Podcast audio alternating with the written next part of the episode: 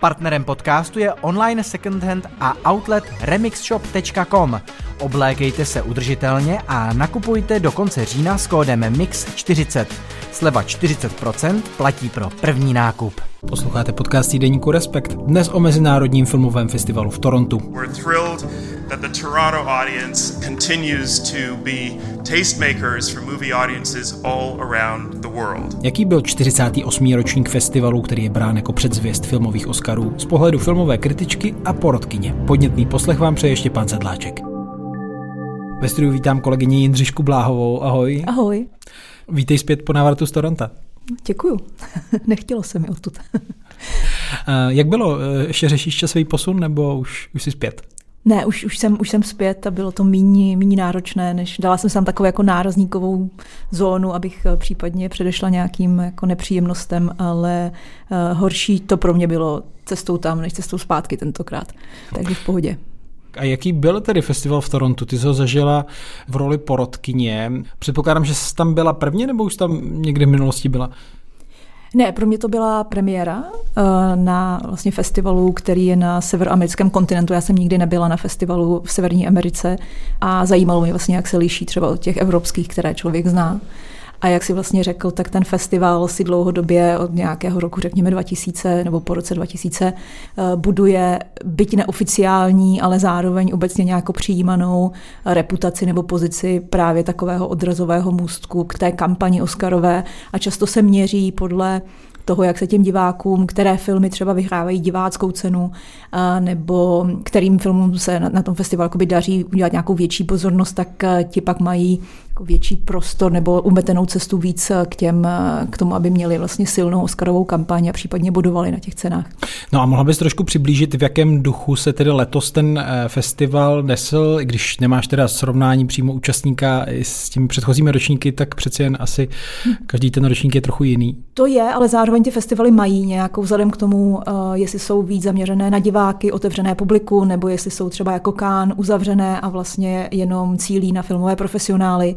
Eh, Toronto je mix. Toronto je vlastně specifický v tom, že si eh, pěstuje velmi intenzivně a dlouhodobě ten festival a, ta, a to vedení vlastně vztah s mm, obyvateli Toronto, že vlastně velká část publika se eh, rekrutuje z věrných fanoušků nebo z věrných vlastně diváků, kteří to berou jako nějakou svoji vlastní místní instituci Celá Kanada to považuje za eh, jako významnou akci, respektive třeba politické špičky, všechny vlastně ten festival přijímají, nebo že když se otevře katalog eh, TIFu Toronského festivalu, tak tam eh, jsou všechny od premiéra přes prostě starostu města a skutečně jako od ministra přes průmysl, přes turistiku. Je skutečně to jako vnímané jako opravdu výstavní akce pro Kanadu ale zároveň je tam poměrně jakoby právě ten intimní vztah toho, těch diváků, eh, těch obyvatel Toronto a, toho, a toho festivalu. Mně se třeba stávalo, že jsem se dala do řeči na projekci uh, s chlapíkem, který byl velmi jako, mluvil velmi intenzivně o filmech, měl obrovské znalosti, tak jsem se ho ptala, jestli je tedy z oboru z profesa. On řekl, že je korporátní právník, který si bere dovolenou na ten festival. Vzal si prostě dovolenou a kancelář měl vedle toho kina a chodil, místo do kanceláře chodil na filmy. A e, ještě ten rozdíl vlastně je, že e, TIVSEC, ta organizace vlastně funguje celoročně. Oni provozují celoročně e, cinefilní program, vlastně specializované kino, kde se promítají filmy. A je to prostě celoroční vlastně iniciativa, která pak vrcholí tím festivalem. A ti diváci kontinuálně se třeba stávají členy, přispívají, podporují obrovský dlouhý seznam lidí v katalogu, kteří přispěli, jakou částkou přispěli. Takže je tam vlastně jakoby hodně vidět, že se to město které samo nemá úplně jako střed a na nějakou dobu se, na těch deset dní se King Street West stává, jmenuji se to jako festivalová ulice a vlastně se uzavře a stává se jako centrem toho festivalu. Kolem toho jsou taky na ty multiplexy. On se koná v multiplexech ten festival, což je něco, co nám třeba přijde zvláštní, pokud jsme zvyklí jezdit na Karlovarský festival, ale oni nemají jako palác, oni mají opravdu multi, multiplexy, ale jsou proměněné prostě velmi jako zorganizovaně obrovsky naštěvované, i úplně jako okrajové věci um, filmy prostě z Kolumbie nebo z Indie, tak najednou jsou ty projekce plné. Červené koberce vedoucí do multiplexu. a tam je uh, Prince Albert Hall, která je vlastně, ta, před ní jsou ty červené koberce a do multiplexu červené koberce nevedou úplně, ale předtím jsou a tam to je vlastně to premiérové kino, kam se sjíždí ty, ty hvězdy a limuzíny. Takže popcorn na je červeném tam. koberci není. A byly plné hvězd, nebo spíš ne? Já vím, že letos je to všech tak trochu poznamenané tou eh, stávkou herců, hollywoodskou stávkou tedy. Eh, tak eh, řekla bys, že i tím byl třeba specifický ten letošní ročník festivalu v Torontu, že některé hvězdy v úvozovkách herci, herečky nemohly dorazit? Ten festival by se dal charakterizovat jako jednou otázku nebo jednou takovou větou, kterou uh, i pronesl vlastně uh, CEO Toronto Cameron Bailey, který je zodpovědný za ten program.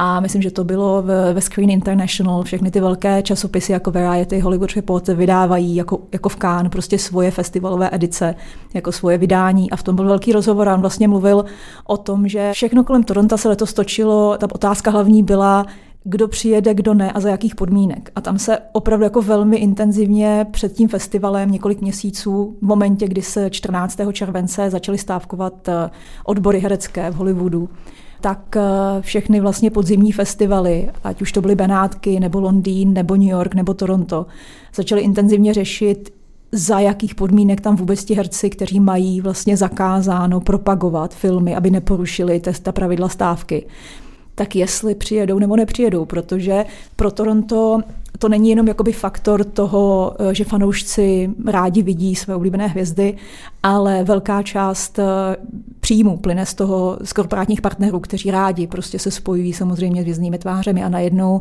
tam všichni mají stop, nemůžou přijet. A teďka je to festival bez hvězd, ta, ta reputace, ta zářivost tam není a je to vlastně problém. Bailey přiznával, že přišli o nemalou část jakoby zdrojů finančních. Takže to tam, byť jsem teda nebyla na těch předchozích festivalech, ale co jsem se bavila s kolegy a co jsem o tom četla, tak eh, ten rozdíl tam byl patrný ve smyslu, že skutečně bylo jak silně méně hvězd. A ti, kteří tam byli, tak se vlastně řešilo, jako jak to, že tam jsou. Eh, byla to často osobní volba ve smyslu, jestli chtějí, jako jakou optikou chtějí být vnímáni, jestli se nebojí toho, že budou třeba kolegy vnímáni jako stávkokazy, jako někdo, kdo narušuje tu snahu zlepšit podmínky eh, toho, eh, toho oboru vlastně nebo toho cechu. A byly tam nějaké hvězdy, třeba přijel Nicolas Cage, přijel William Dafoe, uh, přijel Taika Waititi, což je teda režisér primárně, ale přijeli, protože dostali vlastně výjimku a těm festivalům se podařilo, ono s tím přišli nakonec ty odbory sami, že oni, oni vlastně vymysleli, že dají uh, takzvanou jako prozatímní dohodu uh, těm většinou nezávislým filmům. To znamená, že nezávislé filmy pro nezávislí producenti podepsali, souhlasíme se všemi vašimi podmínkami a oni výměnou za to dovolili těm hercům v těch konkrétních filmech, aby přijeli. Je to zvar taková jako technikálie, že se to intenzivně řešilo, neustále si jako volali festival s odbory, jak za jakých podmínek a vymysleli tuhle tu vlastně cestu, jak ty herce dostat a pak řada z nich řekla, že stejně nepřijede, protože pro ně je to prostě jako ne, jako v rámci nějaké integrity nechtějí porušit tu, tu stávku. Takže to bylo, bylo to téma. Bylo to téma a bylo to téma i proto, že třeba že hlavní vyjednavač a právník z hereckých odborů Duncan Crabtree Island byl na červeném koberci na zahajovacím filmu na Miyazakim, procházel se v tričku, že jo, herci jsou ve stávce, byl větší hvězdou než, než částečně než ty hvězdy, které tam nebyly. A pak se v jeden den, vlastně v neděli, eh, stávkovalo eh, před eh, sídlem Apple a Amazonu, kde vlastně kanačtí, kanadské odbory jako vyjádřili solidaritu, asi 300 lidí demonstrovalo. Takže to tam, vlastně to tam bylo vidět, jako bylo to, bylo to přítomné téma. Mimochodem, stačí stručně zpět to k nějakému rozuzlení, ta stávka, rýsuje se nějaký výsledek a poznají to vlastně už dnes filmoví fanoušci, že je opravdu hodně projektů pozastavených? Výsledek se uh, evidentně nerýsuje z herci, rýsuje se se scénáristy, se kterými... Na které jsem zapomněl. No. Kteří stávkují o něco déle od května a s nimi se teďka aspoň jedná, že s nima vlastně asociace producentů ve filmu v televizi nebo filmových televizních producentů jedná, která zastupuje velká studia a streamovací platformy, ale podle informací, které mám a možná teďka třeba nějaký aktuální vývoj mi útek, ale podle nich se vůbec třeba uh, velké firmy nebaví s hereckými a s hereckými odbory a, a jako ta, neprobíhá tam žádné jednání. Takže všichni očekávají, že se to Bavili se, nebo někteří insideri říkali, že vůbec, že si dokážou představit, že to bude trvat až do konce roku, až do roku 2024, jako do začátku, do konce tohohle roku. Takže nejsou to úplně jako prognózy, hmm. které by byly, ale tam se může opravdu stát cokoliv v každou chvíli. To znamená, že štáby prostě stojí, nemůžou filmovat. Přesně tak. A ty, ty třeba teďka, se, teďka bylo několik kaus, že několik jakoby talk show uh, se pokusilo začít natáčet, třeba, že jo, Drew Barrymore chtěla začít natáčet bez, uh, bez svých jako scenáristů a schytala za to hodně jako silně kritiku a se slzami v očích to stahla ten svůj nápad.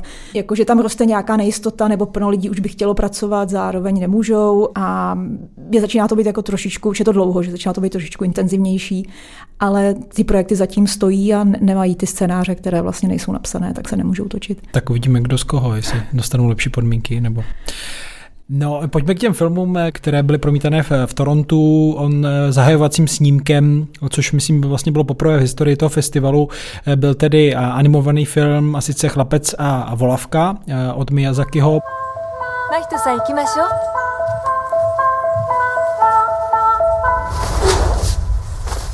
asi jeho poslední film, jak i ty píšeš v článku eh, na, eh, na webu Respekt.cz, který doporučuju. Ta premiéra, myslím, by měla být někdy v listopadu, tak eh, na co se můžou těšit? Diváci? Ten film byl skutečně, uh, myslím, že skončil uh, i v hlasování, uh, v tom diváckém hlasování, kterému je přikládána jako poměrně velká váha v Torontu, uh, tak skončil na třetím místě jako nejoblíbenější divácký film. Myslím, že zcela právem byla to jako hodně taková událost té, toho roz, rozletu nebo začátku toho festivalu. Uh, dokonce Miyazaki byl tam otevřený speciální obchod uh, z studia Ghibli a, a mohl si tam člověk koupit prostě Totora hmm. metrového, kdyby jako chtěl a zároveň v ulicích Toronto vznikaly jako jako grafity, které imitovaly Miyazakiho jakoby kreslířský styl. Takže to byla taková, to Toronto si ho vlastně hodně hýčkalo, vědělo, koho jakoby má, vědělo, že to je eh, projekt, se kterým eh, se pojí obrovská vlastně jako očekávání a Miyazakiho jak je považovaný za vlastně jako mistra, jeden, jeden z nejvýraznějších režisérů nebo nejvýznamnějších režisérů vůbec. A, takže byli nadšení, vlastně bylo tam takové jako hodně nadšení, nadšení kolem toho filmu a myslím si, že to je ale Miyazaki sám tam nebyl, že jo? Miyazaki hmm. nejezdí a hlavně nejel, protože on teda říkal, že on mu je 2,80 a říkal, že už to pro něj jako fyzicky náročné, ale on sám vlastně dává velmi málo rozhovorů a je to člověk, který je více ve svých filmech, než eh, že by je propagoval venku. Takže nebyl. Ale ten film měl jako velmi silnou odezvu a pokud je to rozloučení, pokud je to poslední film po tedy deseti letech, jako, že už se loučili jednou před deseti lety, teďka natočili další film, tak za mě je to úplně jako mm, rozloučení, které eh, je vlastně jako přesné, které je úplně na místě, je to jako silný film, který je mnohem temnější, než mi Miyazaki bývá, eh, je to zase bravurně do detailů promyšlené a Um, myslím si, že je, to, že je to vlastně jako výtečný film, že, že je to uh, trošičku Miyazaki, který ho známe, který je velmi jako takové obětí známého, ale zároveň tam ty i fanoušci jako objeví mnoho, mnohem jako dospělejších vozovkách nebo temnějších témat. Je to vlastně taková jako úvaha nad smrtí, je to hodně meditativní film. Hmm. Je, je, je vlastně vynikající.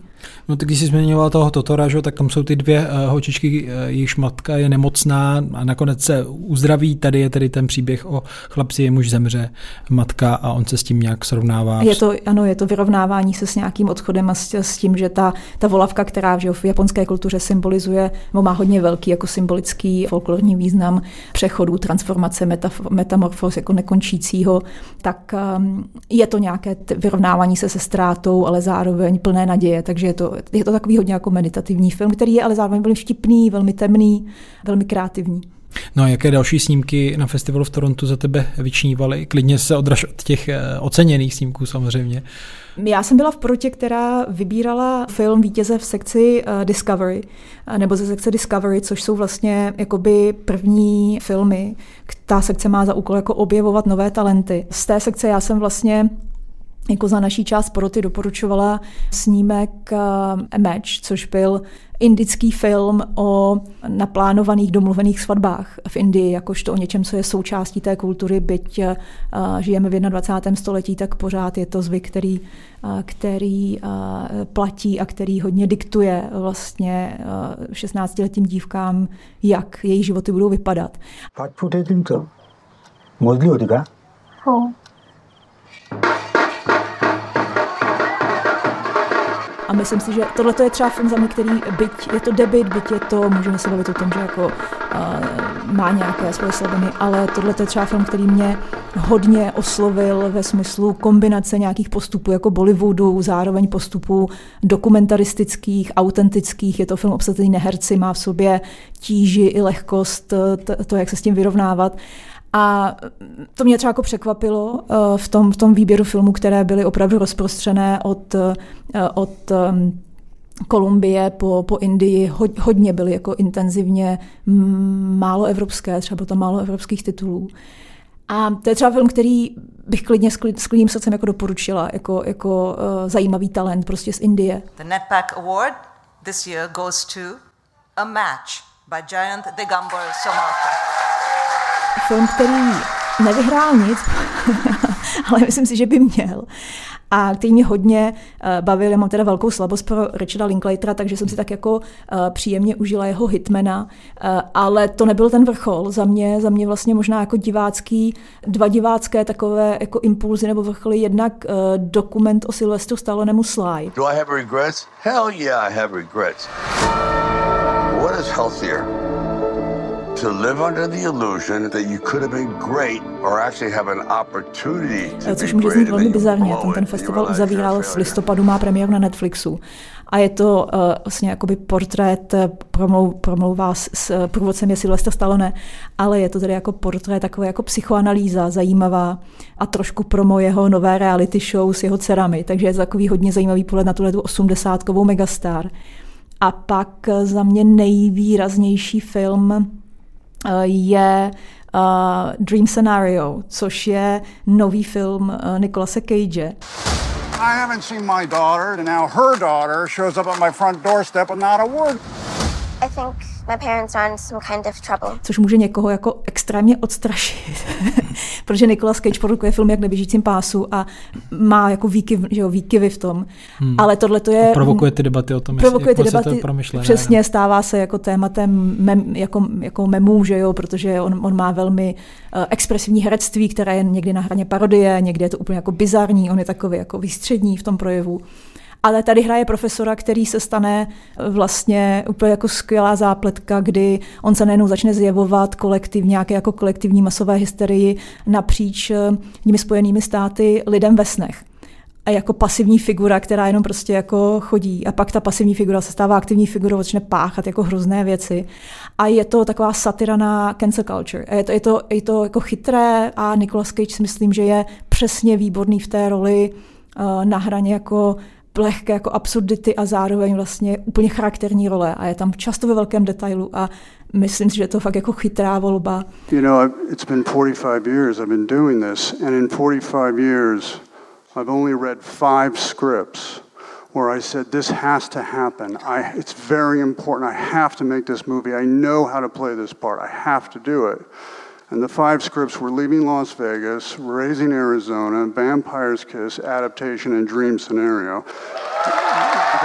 What company to be in. Ten film jde na, do českých kin na začátku ledna příštího roku, takže vybírám hlavně z těch, které třeba máme šanci vidět tady. No a z pohledu toho, jak už jsi zmínila i ty, že ten festival um, může lecos napovědět o tom, co budou ty nejúspěšnější filmy roku i potom třeba na Oscarech, tak napověděl to letošní Toronto něco, který film by mohl sbírat další ceny po těch festivalech v Cannes, v Torontu a dál. Já si myslím, že třeba hodně potvrdil silnou pozici pozici německé herečky Sandry Huller. You complain about the life that you chose. You are not a victim. Not at all. Be fair. I am a man who's been cheated on.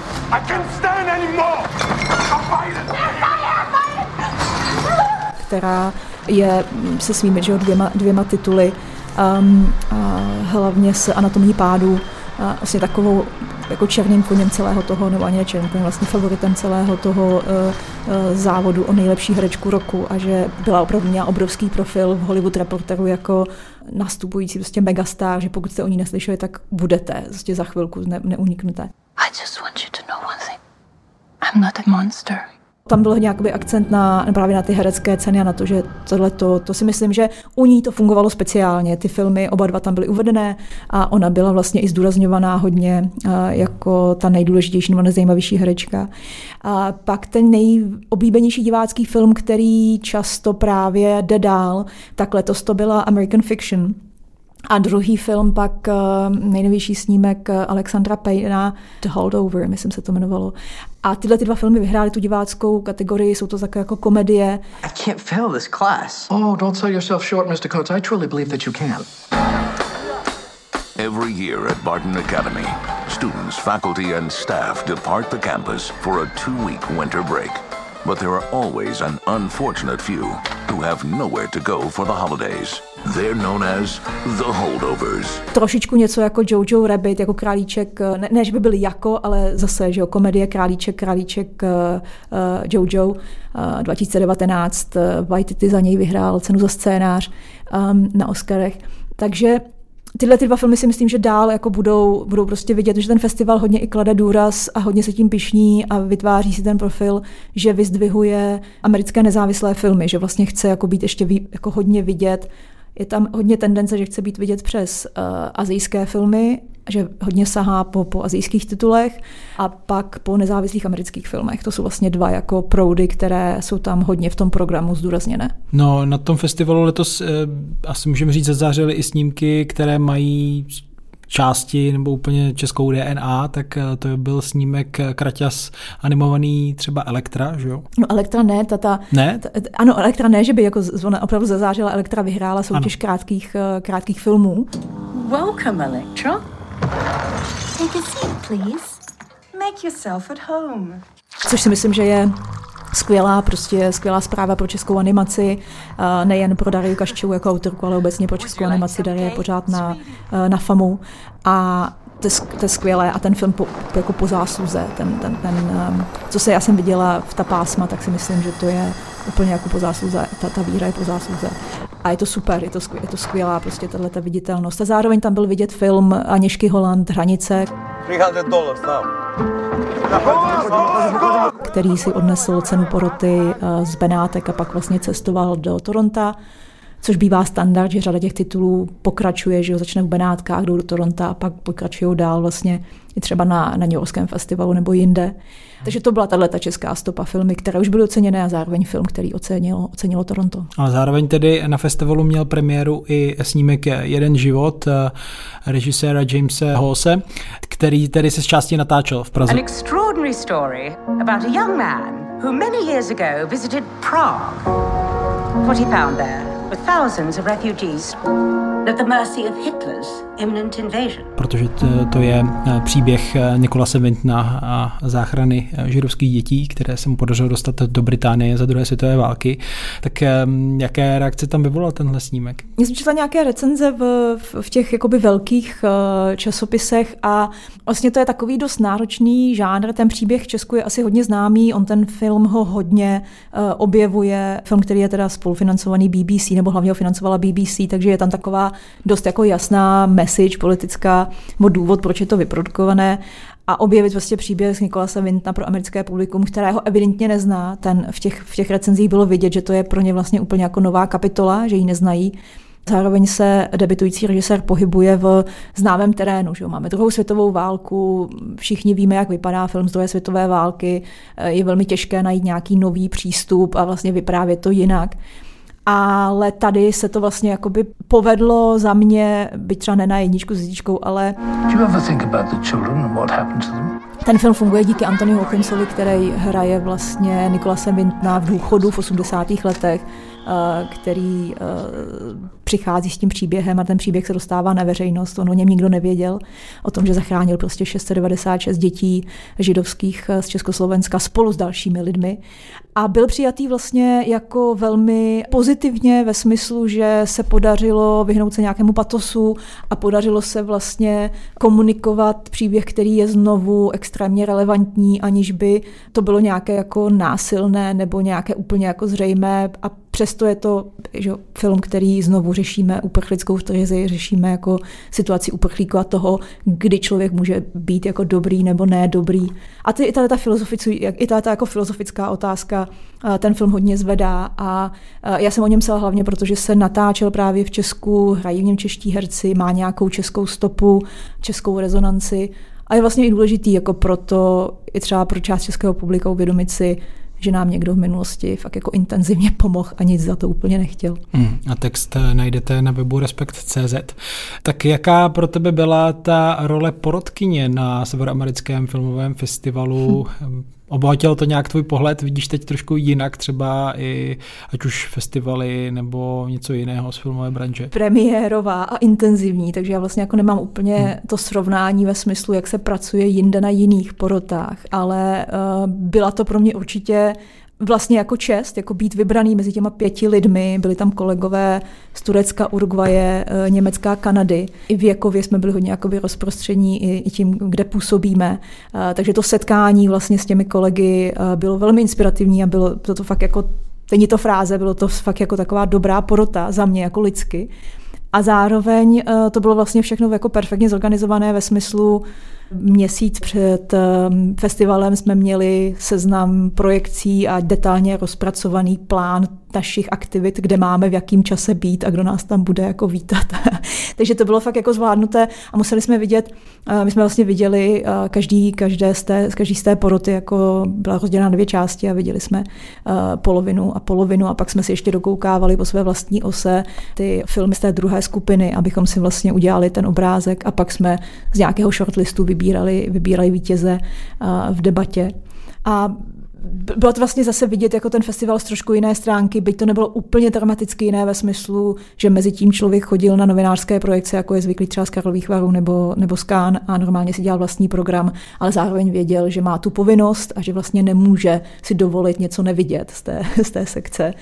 Takže nějaká jako disciplína.